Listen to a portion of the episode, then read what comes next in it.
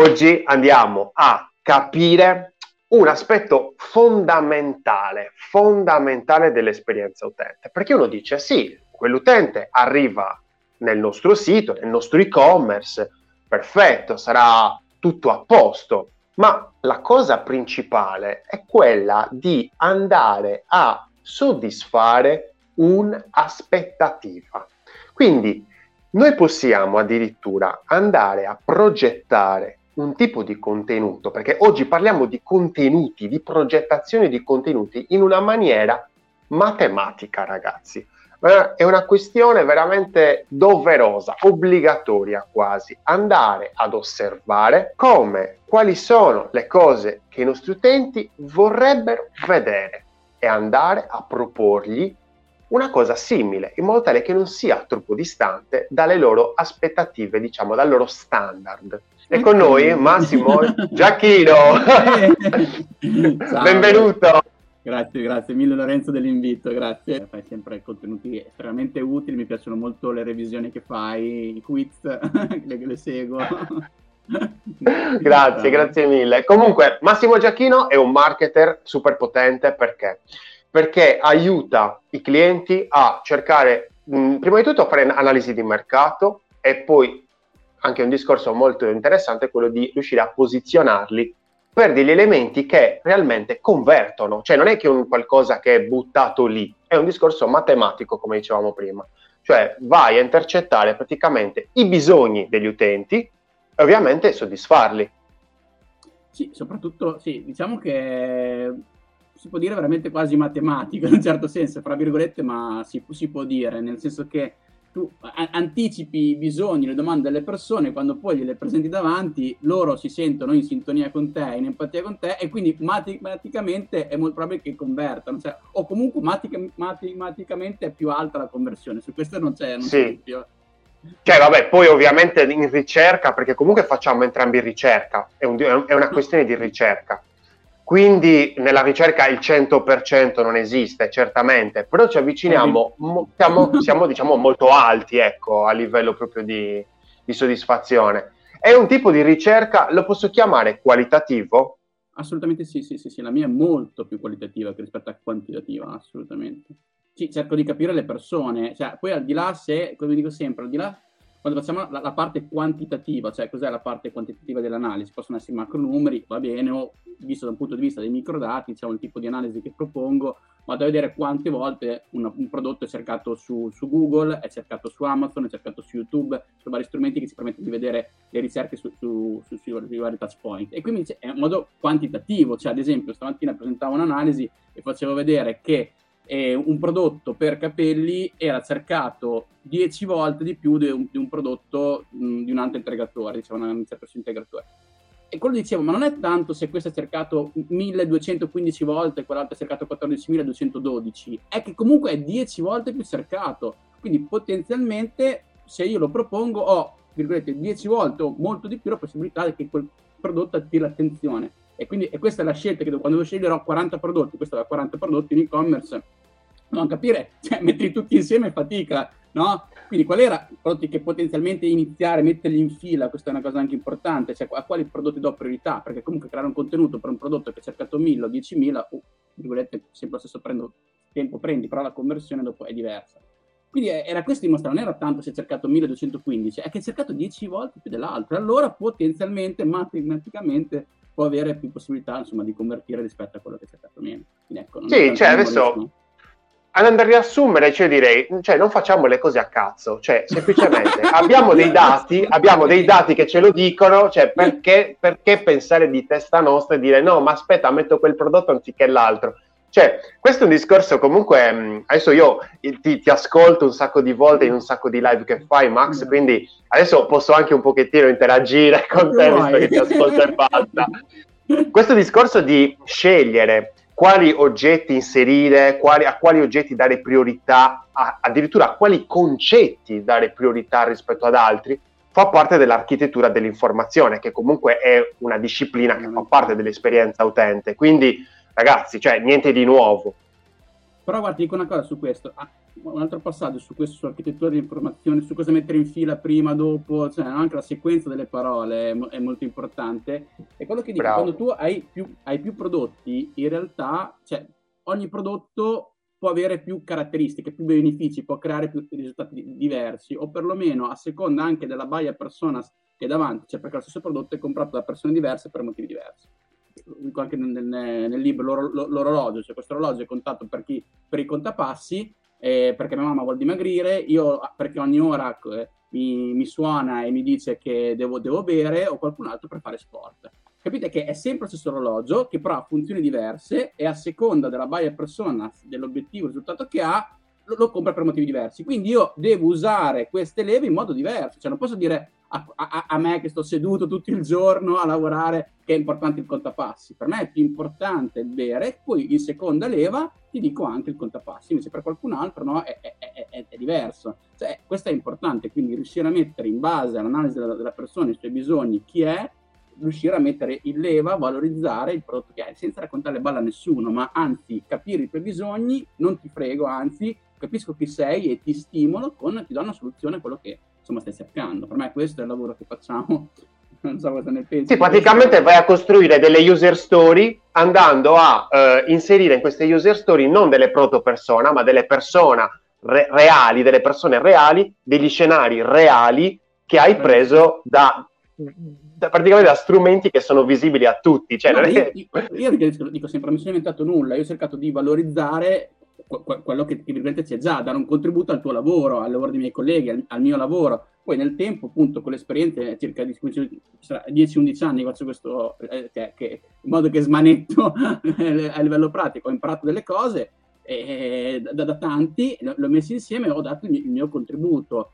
E secondo me questo è, è, è, il lavoro che faccio, però insomma, come dici tu, è più basato, è un po' scientifico in un certo senso, c'è una valutazione Beh, ma- maggiore, direi proprio di sì.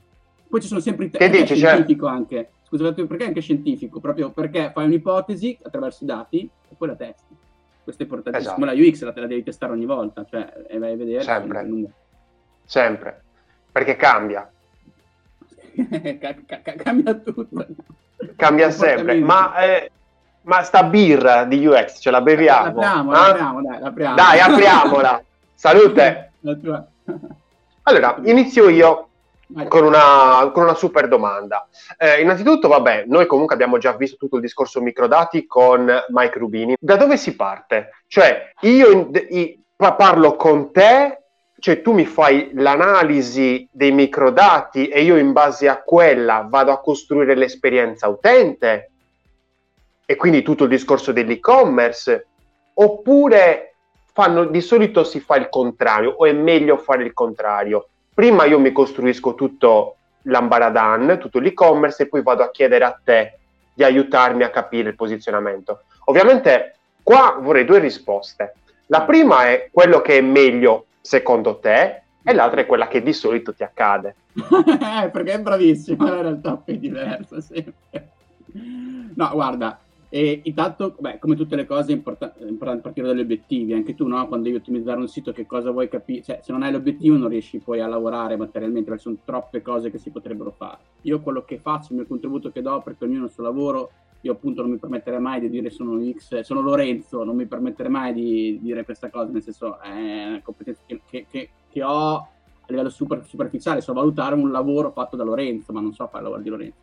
Invece io a livello di ottimizzazione, e questo la chiamo ottimizzazione di contenuti, cioè io molte volte arrivi in un e-commerce, in molti siti, sono tutti uguali, ma tutti uguali in che senso? Che sono tutti autoreferenziali, tutti eh, contattati sul prodotto, manca un'identità, per identità un'anima di quell'e-commerce, e quello vado a dare, cioè, quindi guardando i dati del mercato, della concorrenza, della persona e soprattutto incrociati con chi sei tu, vado a definire il posizionamento, che sembra la cosa più vecchia del mondo, ma la cosa più importante. Cioè, oh, soprattutto oggi il mercato di, eh, di ipercompetizione, iperinformazione, se io entro dentro e non capisco subito il perché devo continuare a seguirti, non, non ce la faccio, non, non, non, ci sto dentro. Anche l'analisi sentito stamattina era proprio di un e-commerce avviato, già con sopra il milione, e sentivano un, un po' bloccati, perché entravi, quando tu, quando tu cresci all'inizio, ci sta, ci sono l'e-commerce che dicono, ah, ma l'e-commerce autoreferenziali vendono, sì, vendono all'inizio, cioè quando tu parti da zero, ho visto, che, per esperienza, poi ognuno ha le sue, però io ho visto che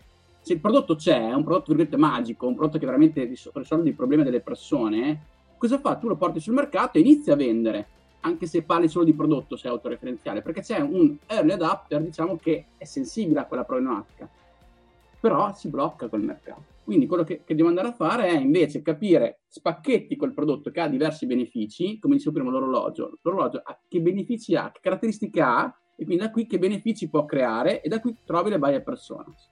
Ovviamente quella è la cosa importante da fare, la cosa difficile, perché come dicevo prima un prodotto può essere comprato da persone diverse per motivi diversi. Tu però, per essere coerente, queste buyer personas devi mettere insieme, trovare un fattore comune che si chiama appunto posizionamento. È, è, è, è questa la chiave, eh, come, come frutta web era salute e benessere, per, ok, poi l'alimentazione naturale, vegano, ma adesso, cioè, i microdati, io posso avere la, la, il concetto di eh, più buyer persona si compra da me, cioè il mio buyer persona è mio collega, disastrati o agenzia, che tutti i giorni ha a che fare la problematica, nuovi clienti deve sempre creare delle strategie che devono performare oggi, perché non è come dieci anni fa che bastava fare il sito vetrina, ok? Però in realtà se io ho questo concetto qua di aumentare le performance, lo posso declinare alla buyer persona delle ads, perché tu col posizionamento le buyer persona poi ottimizzi il copy delle ads, cioè, quindi dopo posso andare, però non è che vado da questo e mi invento che faccio Facebook Ads, non è che faccio, io dico sempre, per fare Facebook Ads tecnico andate da Agostinis, cioè è lui che vi insegna, quello che, che, che, che vi aiuta a fare. Io è come scrivere il copy di quelle ads, perché però ricambia il posizionamento, quindi non mi sto deposizionando, non sto andando sulla... Su, Giacchino fa Facebook Ads, Giacchino migliora le performance di Facebook Ads basato sui dati. Cioè, e questo bisogna trovare un po' tutti i progetti. Secondo me, questa è la prima cosa da fare. Quindi, prima o dopo, in realtà, allora, se parte un progetto, la prima cosa che facciamo è quella, è capire appunto il mio giro di boa, il posizionamento, la buyer persona. I dati mi servono a quello. Quindi se parti da zero, ti dico se hai potenziale e come siccome dovresti andare sul mercato e, e chi, chi, raggiungere. Se ti arriva un e-commerce, come quelli stamattina o altri, che, che mi arrivano, eh, adesso prendono un e-commerce, ho visto? Molto bello, sono molto contento, un'altra analisi che ho insegnato il mese scorso, prodotto anche loro nati benissimo, anche loro sul, sul milione, prodotto però direte indistinto, cioè prodotto molto basato sul prezzo, però ho, ho, capito il perché quel prodotto, anche se era sul prezzo, poteva andare, l'ho declinato con un posizionamento dove buyer persona sta performando, cioè anche se è un prodotto, è un prodotto da, da massa, diciamo, che può essere una comparazione di prezzo, però hai capito, abbiamo capito il perché, qual è la sua caratteristica rispetto agli altri, e, e, sono, e, e appunto vi facevo vedere che anche se è lo stesso prodotto, non sei concorrente con il tuo concorrente che ha il prezzo più alto su quel prodotto, perché se no su un altro target, è un'altra cosa, sta ancora da te per fare un regalo a basso costo. Ok, allora, quindi cosa, chi, chi, vuole fare un regalo a basso costo? Che, che, caratteristiche cerca? Determinate molto più razionali, più velocità e tutto quanto. Magari mette lo stesso prodotto di qualità superiore, lo si compra per se stessi. E quindi in realtà bisogna parlare di diversi, quindi lo stesso prodotto va declinato in base alla buyer persona, il giochino è quello. La, la, cosa bella, nel senso che, mm, che, hai detto, è che appunto nel momento in cui vai a vedere questi dati, vai a cercare di declinare e a scoprire quali potrebbero, essere, quali potrebbero essere i diversi scenari o comunque i diversi utilizzi, perché comunque stiamo parlando di esperienza utente, ovvero l'esperienza mm. di utilizzo dell'utente. Cioè non è un'esperienza generica, generalista, ah sì, l'esperienza che ho con i prodotti, no, l'esperienza di utilizzo quel prodotto. E quindi dell'e-commerce in questo caso. E vai a declinare addirittura, cioè una cosa super, super specifica, che è una cosa che è necessaria, obbligatoria, come dicevo prima, capire come vengono utilizzati quei prodotti, che problemi risolvono, no? il famoso just to be done. Eh, bellissimo quindi... quel libro, leggetelo assolutamente, è lì, bravo, perché poi appunto è, è questa la cosa, tu devi capire il come le persone utilizzano quel prodotto, che cosa ci vogliono fare con quel prodotto, quali sono i risultati, gli obiettivi che vogliono raggiungere con quel prodotto. Da quello appunto, e questo prodotto era per fare un regalo ad altre persone. Cioè, quando si è capito che questi prodotti a basso costo erano regalati per gli altri, e nelle ads, nel copy, subito in alto, il regalo, il regalo perfetto, ah, il regalo per essere il regalo perfetto per... Ok, eh, sta cambiando le ads, cioè parità di tutto, parità di prodotto, par- solo cambiando creando bene l'identità, facendo capire che que- questo prodotto può rispondere a questo tuo obiettivo di fare un regalo a qualcun altro a basso costo, ma che sia che ti faccia fare bella figura. E queste cose io l'ho, preso dalle, dai commenti dalle persone che l'ho studiate e ho detto bene, mettiamo sta roba bella in chiaro. E sta convertendo di Boom! Eh, sembra una cazzata, sembra una no, cazzata, ma tu... fa tutta la differenza del mondo. Perché è come che tu sapessi, eh, esattamente io faccio sempre questa è metafora, perché ma, cioè, io ho per esempio i miei nonni che sono negozianti, no? in entrambe le parti, e quindi adesso sì, io da piccolino cioè, ci vivevo in negozio e quindi lo, lo vedevo, e notavo che quando un negoziante conosce le, non dico le buyer persona, questo mi voglio poi mh, mm, ci passiamo dopo e le, lo approfondiamo un pochettino, ma non tanto le buyer persona, ma le customer persona, quindi i clienti. Quando un negoziante conosce il proprio cliente, è come che abbia, come si può dire, la visione della sua mappa mentale e quindi riesca a leggerli nel pensiero. E, e quindi, cioè, Come ma, barista, ma sì, che, ma è ovvio. Ma il barista che arriva non, non gli chiedo neanche che, che cappuccino voglio, che perché magari sono, sono addormentato e sa già quello che voglio e arrivo. Per me è un valore, no? e ti conosce dal barista, dal non so che, che attività hanno appunto i tuoi nonni, però è, è, quello. Se tu mi leggi nel pensiero, sai anticipare diciamo i miei bisogni e appena arrivo mi dai la risposta giusta, mi fa risparmiare tempo, ma io vengo da te ovviamente, non vado da... da ma, ma io ti adoro, ma cioè nel senso io dove devo firmare veramente? Cioè, questa è una, una, cosa che in realtà possiamo tranquillamente fare, sia ovviamente dai comportamenti che ha l'utente all'interno del nostro e-commerce, ma se non abbiamo abbastanza dati, infatti è qua il discorso della buyer persona che, che fa Max, la buyer persona ci serve soprattutto quando non abbiamo abbastanza dati, ma se abbiamo dati sul nostro e-commerce, se il nostro e-commerce è online già da diversi anni, se abbiamo già fatto tante vendite o anche non tante, abbiamo fatto vendite, possiamo ricavare questi dati anche dai nostri clienti, che anzi secondo me è meglio. Poi Max, dimmi tu. No, no, assolutamente. Allora, guarda, il punto è questo, quando c'è un e-commerce attivo, io per arrivare a definire la persona, appunto, non è che dico guardo un microdato, guardo un hashtag e basta, faccio tutti i 40 passaggi, più i 40 passaggi che sono presenti nel libro, libro. di Max Design Marketing. Quando certo. io faccio, faccio, l'analisi, io comunque 40 passaggi li faccio tutti, perché non posso pregiudicarmi di dire questo, questo, prodotto su YouTube non c'è, su Instagram non c'è, invece anche il B2B molte volte lo trovo su Instagram, molte volte lo trovo su YouTube, quindi io comunque i passaggi le, le faccio, punto.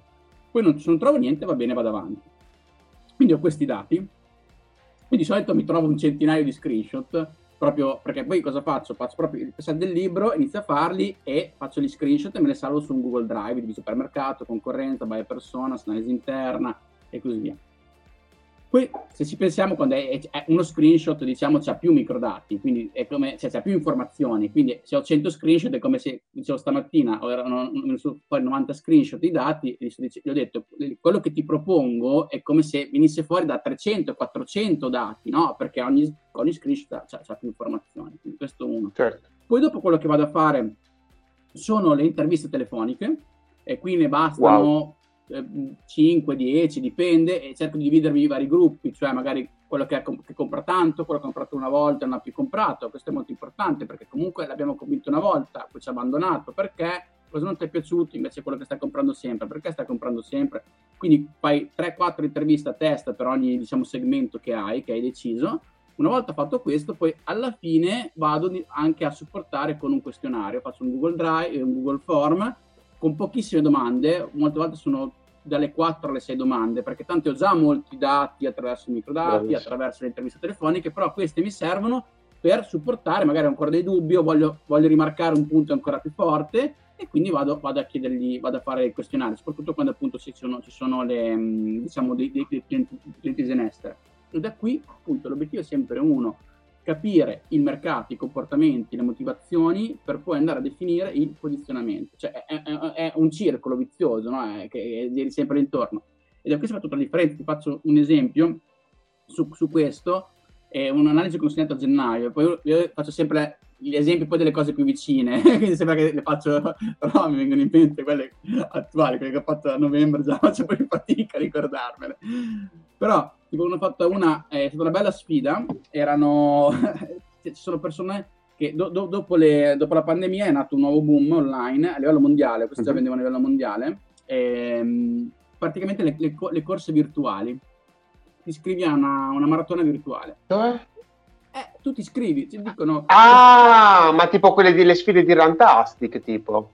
Eh, tipo, sì, però sì, praticamente tu ti dicono eh, questa, questa, questa, domenica si corre la maratona di Parigi in modo virtuale, la maratona della Luna. Mm. Sono 40 km, quello che tu devi fare è registrarti, vai a correre col tuo Garmin, col tuo Rantastic, condividi poi... Per i cavoli tuoi, non è, non è che dai in un posto specifico. No, okay. no, per i cavoli tuoi stai facendo la maratona della Luna, eh, ok, e poi se, se presenti il, che tu l'hai fatto, tu ti sei iscritto, l'hai fatto pagando 30 euro, 30 dollari e dopo riceverai la medaglia a casa. Cioè, tu dici, ma chi è che compra sta? Ma perché lo fa? Ma sono matti. Cioè, io quando ho detto, c'è una bella sfida di capire chi c'è dall'altra parte, facendo l'analisi, i microdati attraverso le recensioni, perché nelle recensioni tu trovi mot- chi sono le persone, le vedi in faccia nelle recensioni molte volte, poi sì. anche il sito, perché magari è un sistema, un sistema di raccolta recensioni con foto, con selfie e, e recensione sotto. Sotto c'è scritto il motivo per cui è contento perché ha comprato, ha comprato la, la medaglia vai, vai nell'hashtag eh, del virtual race, vai nell'hashtag de, de, nel tag di brand dei competitor, insomma vedi le persone in faccia, capisci dalla description perché sono, poi ho fatto delle interviste, ho fatto il questionario, insomma alla fine ho capito il perché le persone si comprano sta medaglia. Quindi capito, è stato un insieme di cose. Poi anche da lì ho, ho capito che c'erano due motivi per cui le persone facevano la, la virtual challenge un motivo se l'era accaparrato il competitor già molto molto forte. Quindi ho detto, guarda, è inutile che andiamo su questa motivazione, su questa leva, perché c'è questo competitor che è già molto forte. Bellissima questa cosa. Andiamo su questo. Cioè c'è una competizione sul motivo. Cioè, certo. cioè è, è, questo, è questo il gioco, cavolo. Sì. E poi la cosa bella, gli, faccio, spiegavo, il secondo motivo per loro era perfetto perché avevano un, un tipo di medaglia molto, molto, bella, molto appariscente. Uno dei motivi per cui le persone pa- fanno queste gare è per farsi la foto, il selfie su Instagram, per autopiacimento, sì. per orgoglio, per stimolare. Ovviamente, certo. Loro avevano una medaglia bella grande, bella, bella pesante. Se proprio tu poi vedevi che le recensioni del competitor e le recensioni loro erano proprio, proprio diverse. Quindi si vengono, anche se il prodotto è lo stesso, in realtà declinato in modo diverso, attrae persone diverse in base alla comunicazione. Adesso non vado nel dettaglio perché sarebbe spoilerato, non è giusto nel confronto dei miei clienti, però farvi capire, è, ca- cambia lo stesso è potente. È, potente, è potentissimo. No, notate una, comunque una cosa, ragazzi, che state ascoltando, che comunque Max sta dicendo delle robe che so, soffermiamoci. Per esempio, quando ha parlato di interviste, notate, ha detto 5-10. Allora, questa è una roba, è una regola. Adesso io ogni tanto nelle, nelle mie dirette do qualche consiglio perché comunque è anche giusto. Eh, perché molte volte gli imprenditori, i marketer, eh, i progettisti sono buttati là e magari non sanno quante interviste fare. Ecco, eh, la soluzione è mu- multiplo di 5, raga. Io ne faccio 7, di multipli di 7 per stare tranquillo, ma multipli di 5 quando è che ci si ferma? Quando si trova il pattern. Cos'è il pattern? Un modello che si ripete. Difficile, certamente, ma si può fare, non è niente di, di impossibile. Assolutamente. Guarda, ti do un consiglio invece sulle interviste, sui questionari, sui questionari da, da Google Form. Io quello che faccio lo tengo monitorato, cioè eh, tanto il questionario di solito si fa una newsletter diciamo, sul pubblico che che è già scritto, come tutte le newsletter, c'è un picco le prime dalle 4, dalle, dalla prima ora alla sesta ora, poi dopo cala fino al giorno dopo, no? dopo diciamo non, eh, difficilmente viene aperta quell'email. Quindi cosa faccio? Appena mi faccio dire quando è che mandano l'email, appena la mandano tengo monitorato il Google Form che è in tempo reale, non so, appena ci sono i primi 50 faccio, faccio, faccio gli screenshot, faccio gli screenshot. Poi dopo le 150 interviste rifaccio lo screenshot e poi lo rifaccio alla, alla fine e delle 300 interviste, eh, del 300 scusa, questionari. Wow, quindi ti becchi proprio, metti anche il, la variabile tempo, metti. Sì, è importante, perché cosa, vai, cosa, vai, vedere, sì. cosa vai a vedere? Che se, cioè qual è la domanda che mi faccio, che poi molte volte è, è, è la risposta in è positiva, nel senso, cioè la mia domanda è, non è per capire se il campione in realtà è statistico in un certo senso, cioè le persone, le risposte quando ho fatto lo screenshot a 50, a 50 questionari e quando l'ho rifatto a 300-500 è cambiata la risposta. Se la risposta non è cambiata è super interessante, vuol dire che anche se lo facevano anche altre mille persone era uguale, quindi già il campione statistico vedete con 50 è già buono perché sei rimasto a 500.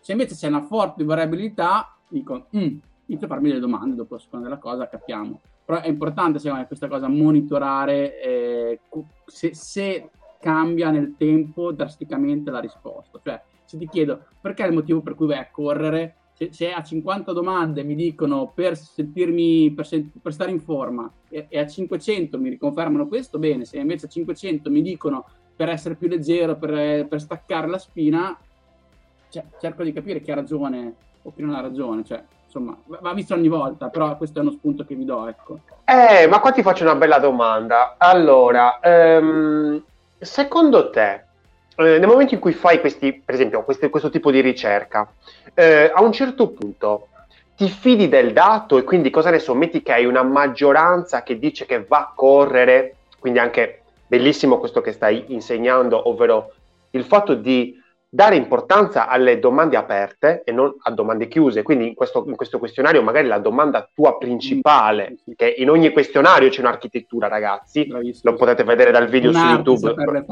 È un'arte fare questionari bene, ma ogni questionario ha una domanda, diciamo, importante. Quella domanda importante ovviamente non, mette, non mettetela mai all'inizio, la mettete in mezzo, in modo tale che la, la persona non capisce do, qual è la domanda importante, e in, mentre nel flow praticamente risponde, questa domanda importante era perché, per quale motivo vai a correre? Per quale motivo vai a correre? Ammettiamo, ti faccio questa domanda Max, che la maggioranza ti dice vado a correre per dimagrire okay. e invece hai una minoranza di altri motivi per sentirmi bene, per eh, svagarmi. Quale, cioè, cosa fai? Dai importanza alla maggioranza oppure cerchi di comprendere effettivamente se la maggioranza ti può aiutare in quel momento oppure ti può deviare e quindi vai sulle minoranze. Non so se sono riuscito a farmi capire. No, no, è chiarissimo. Allora, il punto è questo. La regola aurea di chi fa le, le analisi in modo serio. Non possiamo mai prendere la decisione su un solo dato, su una sola fonte di dato. Va preso da più fonti di dati, anche dei macrodati. Quindi in realtà io ti dico che secondo me ha senso il questionario, quella cosa lì, perché è supportato da questo, questo e quest'altro, cioè da, dalla macromercato, da, da, da, dalla microinformazione, dalle interviste e dal questionario. E ti dico, se metti insieme questi quattro elementi, per me è questa cosa. Questo, quindi per me è questa cosa importante. Quindi non mi faccio condizionare solo da un dato. Stamattina la cosa interessante qual è stata? Essendo un e-commerce molto prodotto centrico, eh, che, che hanno fatto bene perché è un prodotto molto forte che porta veramente dei benefici nelle persone quindi quando lo vedevano hanno comprato. Però chi l'ha comprato appunto è chi conosceva quel prodotto specifico molto particolare ok nella nicchia e quindi l'ha comprato per un motivo specifico per il suo motivo principale. Invece gli facevo vedere la domanda se no la domanda online cioè, quindi il questionario era focalizzato solo su un, un beneficio. Se invece vado a vederlo con macrodati e microdati dimostravo che c'è un mercato latente che loro ancora non state a prendere, quel mercato latente appunto sì, declinando con le buyer personas se lo possono andare a prendere. Quindi capite la cosa? Cioè è, il questionario e i microdati in questo caso erano, erano sproporzionati, ma perché? Perché era un prodotto centrico, quella cosa c'era e quindi bisogna saper ragionare nel dato. Quindi io dico sempre, a me non è certo. che mi pagano per raccogliere il dato, perché te lo puoi fare anche da solo, c'è il libro, ci sono 40 passaggi, qual è la chiave che do io? Che anche tu, cioè, anche no, le, le regole di UX, cioè, uno, cioè, il fatto è come noi applichiamo quelle regole, come noi siamo in grado esatto. di fare test, come noi siamo in grado di leggere quel dato, come noi siamo in grado di prendere quel dato e metterlo a sistema. Questa è una cosa difficile da sempre fare. E cosa, cosa togliere e cosa mettere. No? Okay, quindi, secondo me. Il tool più potente è il cervello, sempre, cavolo. Cioè, raga, eh, lasciate stare però eh, una cosa mh, mm, mm, interessante è, è, il fatto di mh, mm, riuscire a capire eh, quali eh, imma- perché alla fine il discorso principale, principe di questa diretta è come riuscire a, a trovare le immagini e le parole giuste per andare a soddisfare gli utenti. Un po' l'abbiamo già detto, perché abbiamo detto, abbiamo parlato comunque di eh, tutto un sistema di strumenti come ma, strumenti di e-commerce dove andare a trovare anche questi microdati, Amazon, YouTube, eh, lo stesso Google nella SERP con eh, People Also Ask. Eh, quindi ragazzi, cioè, dati ne abbiamo, Google Trends oppure Trendly ovviamente di, di Mike Rubini se volete utilizzarlo. Sempre, e, e quindi nel senso lì abbiamo diciamo, un'infarinatura ma andiamo più nel dettaglio, in modo tale da proprio aiutare una persona che dice ok, io voglio, abbiamo parlato all'inizio di questa diretta anche eh, di tutto il discorso relativo a un e-commerce. Io ho un e-commerce, dentro l'e-commerce, contenuti dentro l'e-commerce. Quali prodotti privilegio? Ecco, lo puoi sicuramente vedere da quello che mh, tuoi, gli utenti, in generale le buyer persona, non i tuoi clienti. Quindi, Poi ovviamente c'è una... Sì, esatto, c'è una... una cioè, bisogna incrociare i dati tra quello che le persone cercano fuori dal tuo e-commerce e quelle che le persone invece cercano dentro il tuo e-commerce, in modo tale da capire se c'è una correlazione eh, necessaria, è importantissima questa cosa.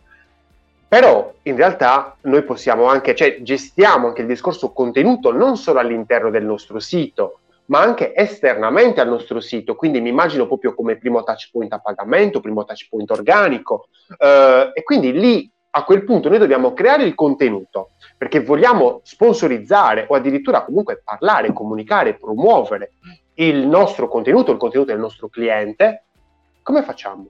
Cioè, a livello pratico, no, certamente ci sono 40 faccio, passaggi. Faccio l'esempio di, di per, per, proprio per me è fondamentale.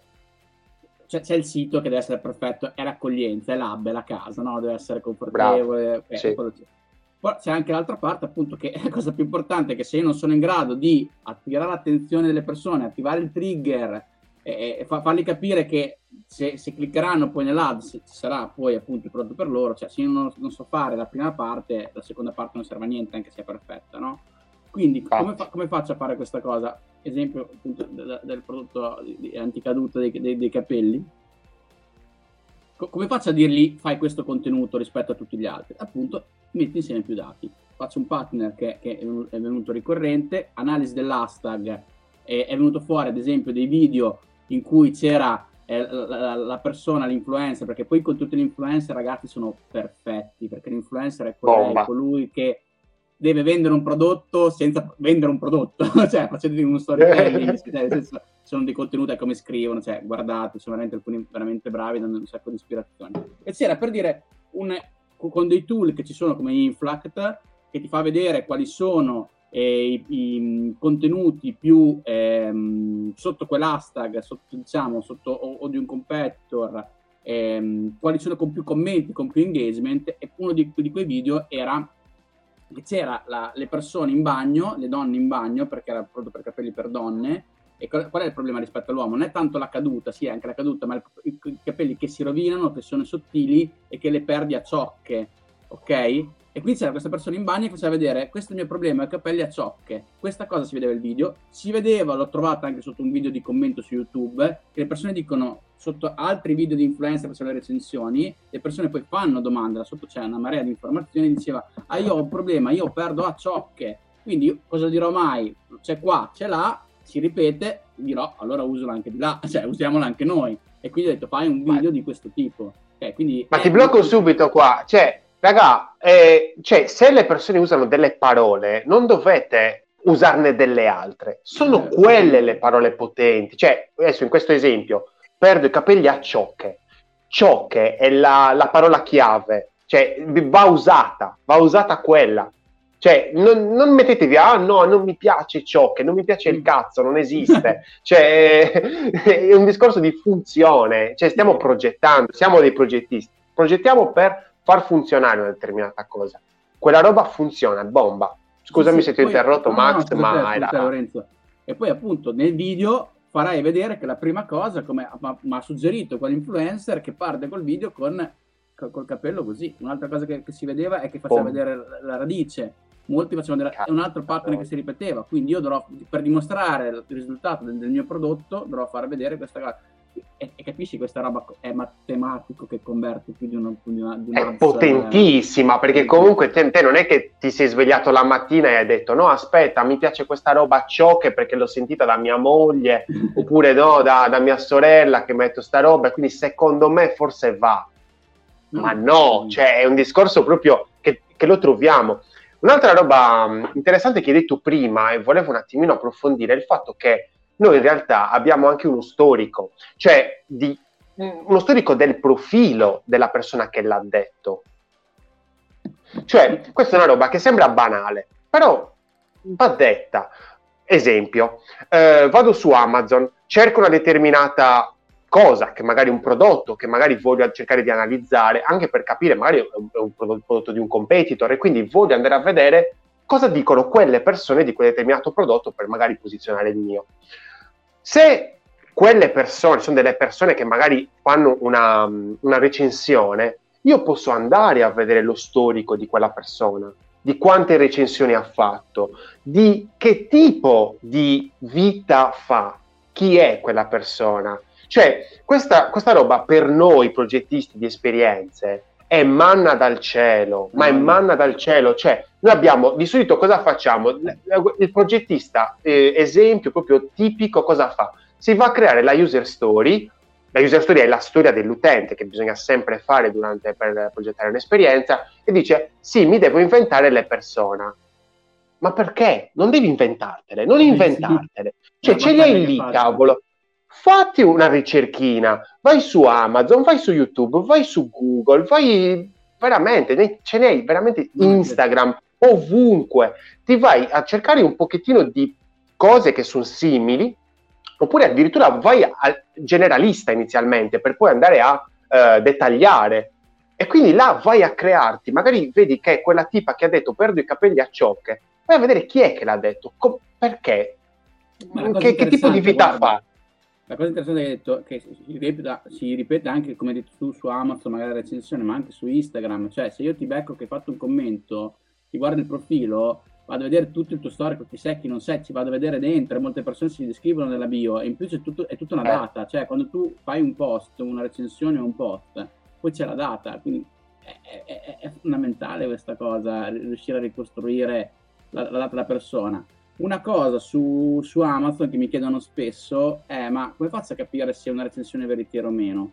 Dico, io a volte si capisce quando sono quelle comprate, una anche da, da, dall'indizio più, più, importante che capisci, che in realtà anche quelle comprate fanno bene, perché quelle comprate in teoria è il brand che gli ha detto di scrivere così, quindi anche lì sono un sacco di informazioni, cioè se io indirizzo una persona a scrivere una recensione gli farò mettere in leva quello che io voglio, quindi in realtà è utile anche quella recensione però molte volte, non so se vi capita, ve l'avrete visto più volte, Amazon quando le persone superano le mille recensioni eh, ti, ti, dice che ha più di mille recensioni, cioè quello lì è palese che è uno che... Però ribadisco, quella recensione lì la prendiamo con le pinze perché sappiamo che è stata pilotata, però comunque ribadisco, se se il brand è intelligente, l'ha pilotata nel modo corretto, ci sono scritte le informazioni che risaltano il brand quindi eh, va bene anche quella.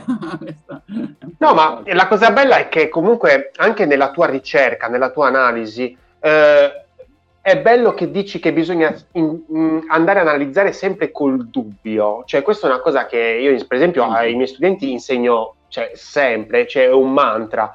Cioè, non devi fidarti mai del dato, perché il dato mm, ha, ha sì un, un qualcosa di veritiero, ma allo stesso tempo sta cercando di fregarti sta cercando di portare, cioè perché il dato attrae, no? il numero attrae, quindi cerca di portarti dove vuole lui. Ma sai qual è il punto però? Eh, questo infatti, cioè, bisogna essere un po' degli antropologi, cioè qual, qual è che l'antropologo, io qual è che le analisi che vengono proprio meglio di tutte in un certo senso, no? Quando proprio non so nulla, cioè l'antropologo, quello bravo, deve andare a analizzare una tribù dispersa in Amazzonia e non devi sapere nulla prima perché sennò sei condizionato. Quindi questa è, no, sarebbe la cosa migliore. D'altra parte non può essere sempre così ovviamente. Quindi, e poi soprattutto qual è l'altra pecca del dato, che in realtà è il suo valore. Cioè un dato ti può dare più informazioni. Cioè se io vedo, non so, su una recensione, la domanda, nelle domande e risposte dicono ma questa pillola ha il glutine? Cioè, quindi può essere una caratteristica, può essere una varia persona, può essere, okay, cioè, ti può dire varie cose lo stesso dato. Quindi, come fai a capire se quel dato è buono o no per te? Devi avere le domande, gli obiettivi di partenza, se no non, non riesci a leggere il dato, ci dà troppe informazioni. Sì, le domande sono la cosa più importante. Avere le domande giuste ti porta nei posti giusti. Che non è le domande Guarda, che non è facile. Eh, eh, eh, Adesso sono analisi in corso con l'agenzia, perché supporto anche l'agenzia analisi. Io faccio formazione su quello che, che faccio, faccio one to one con le agenzie, soprattutto so, sono, sono, partiti senza delle domande corrette al cliente. Cioè, questo dice, ditemi voi, però sì, noi dobbiamo indirizzarlo, perché sennò è infinita l'analisi. Il problema è che è costantemente infinita, quindi con la call di ieri gli ho detto, ragazzi, tornate dal cliente, facciamoli, inquadriamolo, diamogli un attimo veramente, capiamo veramente qual è il suo obiettivo, perché sennò è infinita questa analisi, non finisce più, poi è, un prodotto multiprodotto, cioè multiprodotto è infinito. Quindi è importante questo. Noi dobbiamo educare il cliente perché molte volte si affida a noi giustamente perché fa un altro lavoro e quindi, insomma, No, ma guarda che c'è una, un episodio che, nel senso, io non gli avrei dato veramente due lire, eh, un episodio del mio, del mio podcast, eh, che cos'è che era? Come si chiamava? Eh, non fare ricerca. Ehm, praticamente sì, eh, ho fatto questo episodio perché praticamente questo follower mi aveva mandato un audio e mi aveva detto ma dobbiamo fare ricerca per ogni scoreggia, proprio parole testuali. E io mi ero, mi ero, divertito molto da questa, da questa, proprio, da questa metafora, mi è piaciuto tantissimo. Ho detto, ma effettivamente, cioè, io non è che faccio sempre ricerca, non è che lavoro ogni giorno in un anno ricerca, ricerca, ricerca. Sì. No, io no, per fortuna. no, se no impazzirei. Però, nel senso, eh, c'è un momento in cui ci si ferma, almeno nel mio, nel mio caso, ci si ferma e si progetta perché a un certo punto bisogna testare, bisogna capire se quella cosa funziona, sta funzionando, stiamo procedendo bene. E quindi appunto è, è quello, è una cosa giustissima, cioè se, se, non ti fai appunto, come lo fai a fermarti? Quando hai un obiettivo, una domanda, cioè voglio individuare una buyer persona, se voglio individuare tre buyer persona, se voglio individuare due concorrenti, voglio capire questa cosa, cioè, se non ti dai questa, non, è infinita l'analisi, se non, non, non ci diamo dei paletti prima. Poi ovviamente dici una buyer persona so, oggi bene la testo, domani ce n'è un'altra, cioè dopo uno poi è, è un concetto che si reitera nel tempo. Uh, tu prima hai detto che comunque un, uno stesso prodotto eh, ovviamente può avere tantissimi scenari, ovvero può essere utilizzato in tantissimi uh, modi diversi e tempi diversi. Uh, ovviamente tu quando vai a fare ricerca, quando noi andiamo a fare ricerca, scopriamo scenari differenti. Eh, quindi, per esempio, um, una determinata cosa può essere comprata dalla persona stessa oppure può essere anche regalata. Un esempio molto semplice, molto stupido. All'interno della, dell'e-commerce, ehm, a livello esperienziale, tu cosa gli consiglieresti al, al cliente? Di gestirla all'interno della, della, landing e quindi all'interno quindi di una stessa cosa dove sono presenti diversi scenari oppure di dettagliarla. Partiamo appunto dal presupposto che uno stesso prodotto è acquistato per motivi diversi. Cioè, io questo prodotto lo compro perché per me un iPhone è imbattibile a livello di usabilità, di velocità, non si cerca mai. Invece c'è qualcun altro che lo compra per status. Quindi, ok, due leve, stesso prodotto è comprato per due motivi diversi. Okay, Quindi intanto io segmento a livello di ads, questa è la prima cosa che faccio. Ok, poi, grande, ecco, questa è la risposta che, una delle risposte che volevo. Poi l'altra risposta che vuoi, cioè, cosa fai nelle landing? Fai una landing unica o ne, o ne fai diverse? Allora, l'ideale è, è fare landing diverse, poi se non c'è la possibilità se ne farà una unica, però appunto dipende dal budget, dall'obiettivo di conversione. L'esempio per me appunto che, che, uso spesso, ne uso due di esempi su questo tipo che secondo me sono molto bravi, una mega azienda e un'azienda un po' più piccola italiana che in realtà mi hanno detto che fattura 50 milioni, non lo sapevo, una startup, sono rimasto così quando me l'hanno detto, so, lo andrò a controllare, ma sarà, sarà sicuramente vero.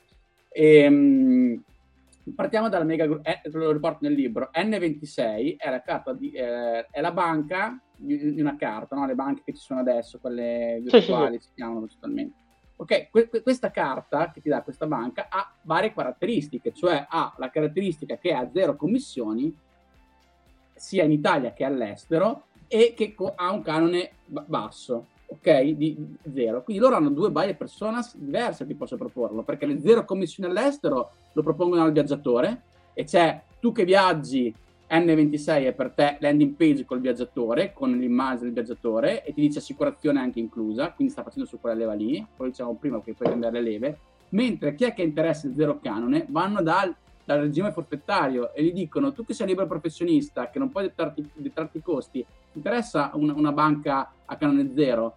Cioè, capito, magari è que- quindi lo stesso prodotto ha più benefici, ha più caratteristiche, l'hanno declinato sulla buyer persona un'altra cosa, e quindi hanno delle landing page diverse. Un'altra, sta- questo è il quindi, poi ovviamente puoi fare le, le, le, ads, le ads, cioè categoriche che devono essere diverse, perché è, è così certo. che si scala oggi, con, con, gli angoli, con le creatività, questo non, non c'è dubbio, cioè, chiunque che, che, che, scala veramente ti dice questa cosa. Dall'altra parte la landing, eh, capiamo, magari si può fare, c'è, c'è chi oggi... Eh, là è un pochettino più... Ma guarda, cioè... dico, allora, il futuro sarà, cioè, Nico Nuzzi se l'è fatto in casa, eh, adesso l'ho dichiarato pubblicamente, quindi si può, si, si può, dire anche nella mia live, lui in base, a parte che si può fare anche un po' con l'UTM in parte, quelli, quelli bravi, cioè riescono a cambiarti le, le foto all'interno della landing o della scheda prodotto in base all'ads con cui sei arrivato. Cioè se sei arrivato con l'ADS del vestito rosso ti trovi il, vestito rosso all'interno, sempre con quello blu. Certo. Quello blu. Quindi questo sarà un po' il futuro.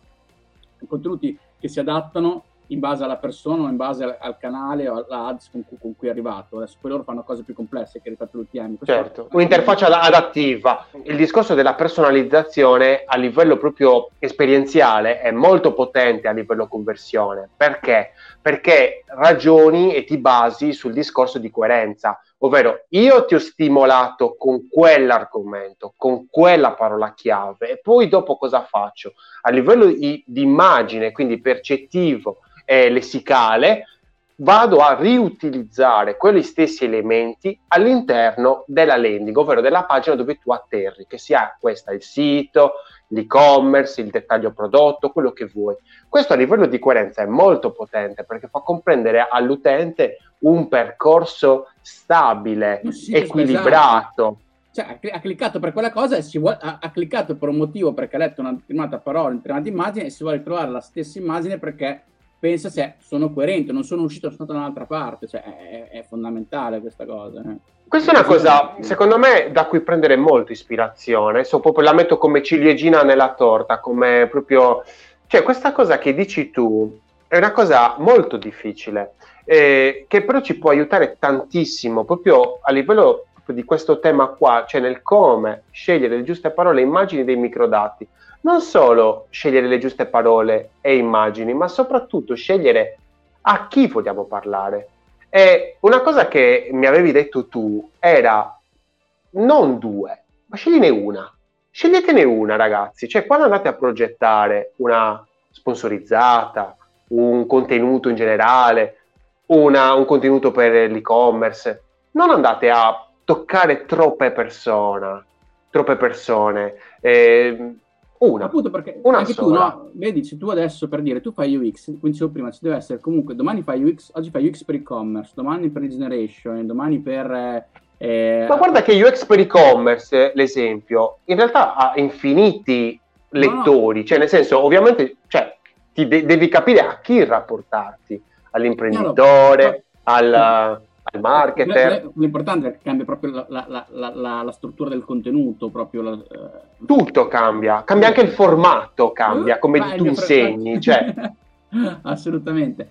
Però cosa cioè. succede nel tempo? Se, quando tu hai fatto UX per e-commerce, dopo un anno esci con UX per scheda prodotto, UX regeneration, comunque sei coerente perché sempre UX 6, però ti stai aprendo un altro target. Però è inutile che col primo libro volevi andare anche da quello del B2B regeneration, non ce la fai, non riesci, non riesci a essere a dire nello stesso momento essere utile a più persone, però piano piano ci puoi arrivare, non dico che non ci puoi arrivare, io dico prendiamo, ci sono 5 buyer persona, bene, andiamo a aggredire una alla volta, perché se no, se tu fai un contenuto che vuoi andare da tutti, come dicevo, l'esempio che facevo all'inizio con ProtaWeb, io avevo poco budget, io non potevo dai, crudisti, quindi la, la, eh, la, cena dalla Z, dall'antipasto al, al, dolce per i crudisti. E l'ho vista per loro, tanto mi bastavano che, quelli che mi convertivano lì. Se io facevo invece il, l'ebook per, dalla, dall'antipasto al, al dolce, cucina naturale, vegetale, sì, potevo potenzialmente prendere più persone, ma in realtà ne convertivo meno perché ero più, più, generico. Invece il crudista che finalmente si vedeva una guida per lui, diceva, ah, finalmente una guida, tasso di conversione altissimo, tanto io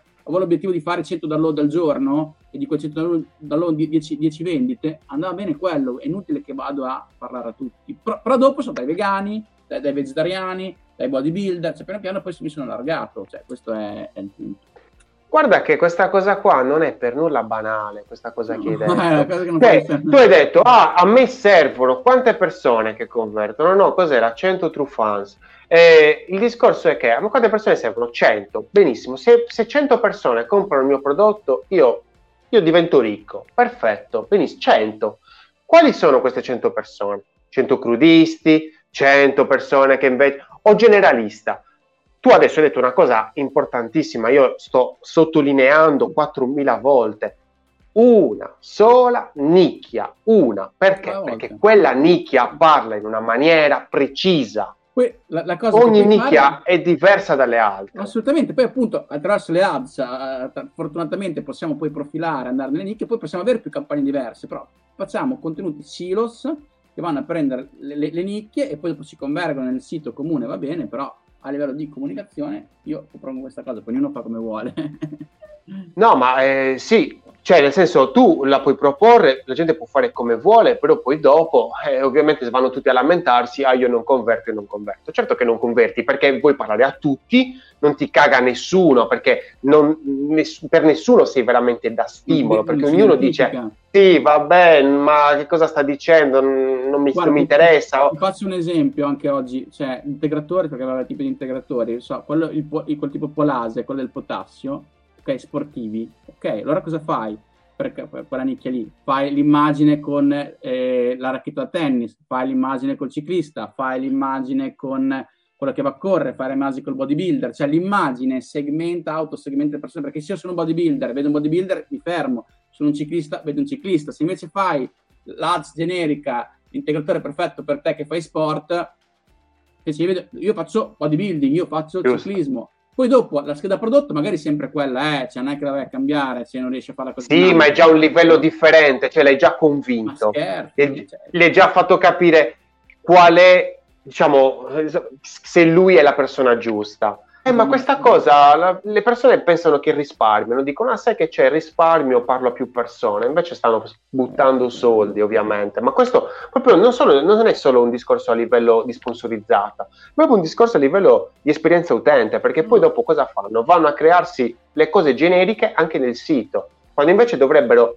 rimanere coerenti con quello stimolo. Poi dopo fai capire le cose con i dati e arrivi sempre. Come dico sempre, questa mattina inizio, tutte le volte inizio così la mia analisi. Io lo so che quando presento l'analisi volete la strategia, però vedo alla fine, vi dovete papare un'ora, un'ora e mezza che vi spiego cosa ho capito. Perché se no la strategia che ti do non la capisci, mi dici che non va bene. Perché? Perché invece se ti dico, ti ci porto a capire perché dico una cosa, di scegliere di cosa non, dove non andare, di cosa non scegliere, con strumenti di cosa lasciare indietro, allora dopo mi dici sempre sì alla fine. Anch'io, ogni volta che faccio il report, io prima di dire la strategia, infatti la strategia lo metto in un foglio nascosto che posso vedere solo io, poi dopo quando faccio il report e racconto tutto quello che ho scoperto, allora rendo visibile il foglio ultimo suggerimenti, allora lì ti faccio vedere la, la strategia di esperienza utente e la dici Ah, ma quindi tu mi stavi dicendo di fare questo per questo motivo? Fatto, eh, cioè, sono dati, non è che, beh, beh, non è che me li sono inventati. Nel senso buono, va educato, va creato una cultura sulle cose, cioè, va spiegato. Va guidato, va sì, guidato, sì, bravo, sempre, guidato. sempre. Ma anche perché, cioè, nel senso, se si rapporta a noi, a, a, per, per, eh, sicuramente perché vuole comunque una, capire meglio di queste no, discipline. Beh, certo, che, anche beh, illuminato, se arriva a fare l'analisi, arriva a fare la UX, se arriva a fare questo è avanti anni luce già. Ma infatti, poi la, la, cosa che dico sempre io è, cioè, nel senso, fallo anche solo perché il tuo competitor non lo sta facendo. Sì, sì, sì, ma, ma in modo tale che almeno sia avanti a lui, cioè che cavolo, ma ti costa veramente poco. Perché è un qualcosa, cioè, adesso dico sempre matematico, scientifico, però nel senso è molto molto molto più probabile. Il rischio diminuisce sicuramente, questo no, senza bello, dubbio. Bello. No, no, grazie mille Max, grazie davvero. Gra- grazie a voi. Ciao, ciao Lorenzo. Grazie Bene ragazzi, io spero vi sia piaciuto questo episodio e di avervi dato valore, di avervi fatto comprendere e, con- e aver condiviso al meglio tutto il discorso relativo al come progettare parole e immagini basandoci su dei dati e quindi non su Stamattina mi sono svegliato e ho pensato questo, sbagliatissimo, abbiamo innumerevoli microdati che ci aspettano e aspettano di far crescere il nostro business, il tuo business, che ovviamente cioè, non è che si deve basare sul niente, si deve basare sulla necessità di risolvere il problema delle persone, delle tue persone. Io sono Lorenzo Pinna, esperto di esperienza utente, oggi abbiamo chiacchierato con Massimo Giacchino. Ragazzi, iscrivetevi al canale, attivate la campanella e seguitemi anche, mi potete seguire anche su Telegram, canale gratuito Una birra di UX, LinkedIn, Lorenzo Pinna e ricordatevi, progettate responsabilmente perché i vostri utenti non vi daranno una seconda possibilità. Sembra anche un po' una maledizione, ma non è una maledizione, è la realtà, cioè prima, prima lo capiamo e meglio progettiamo.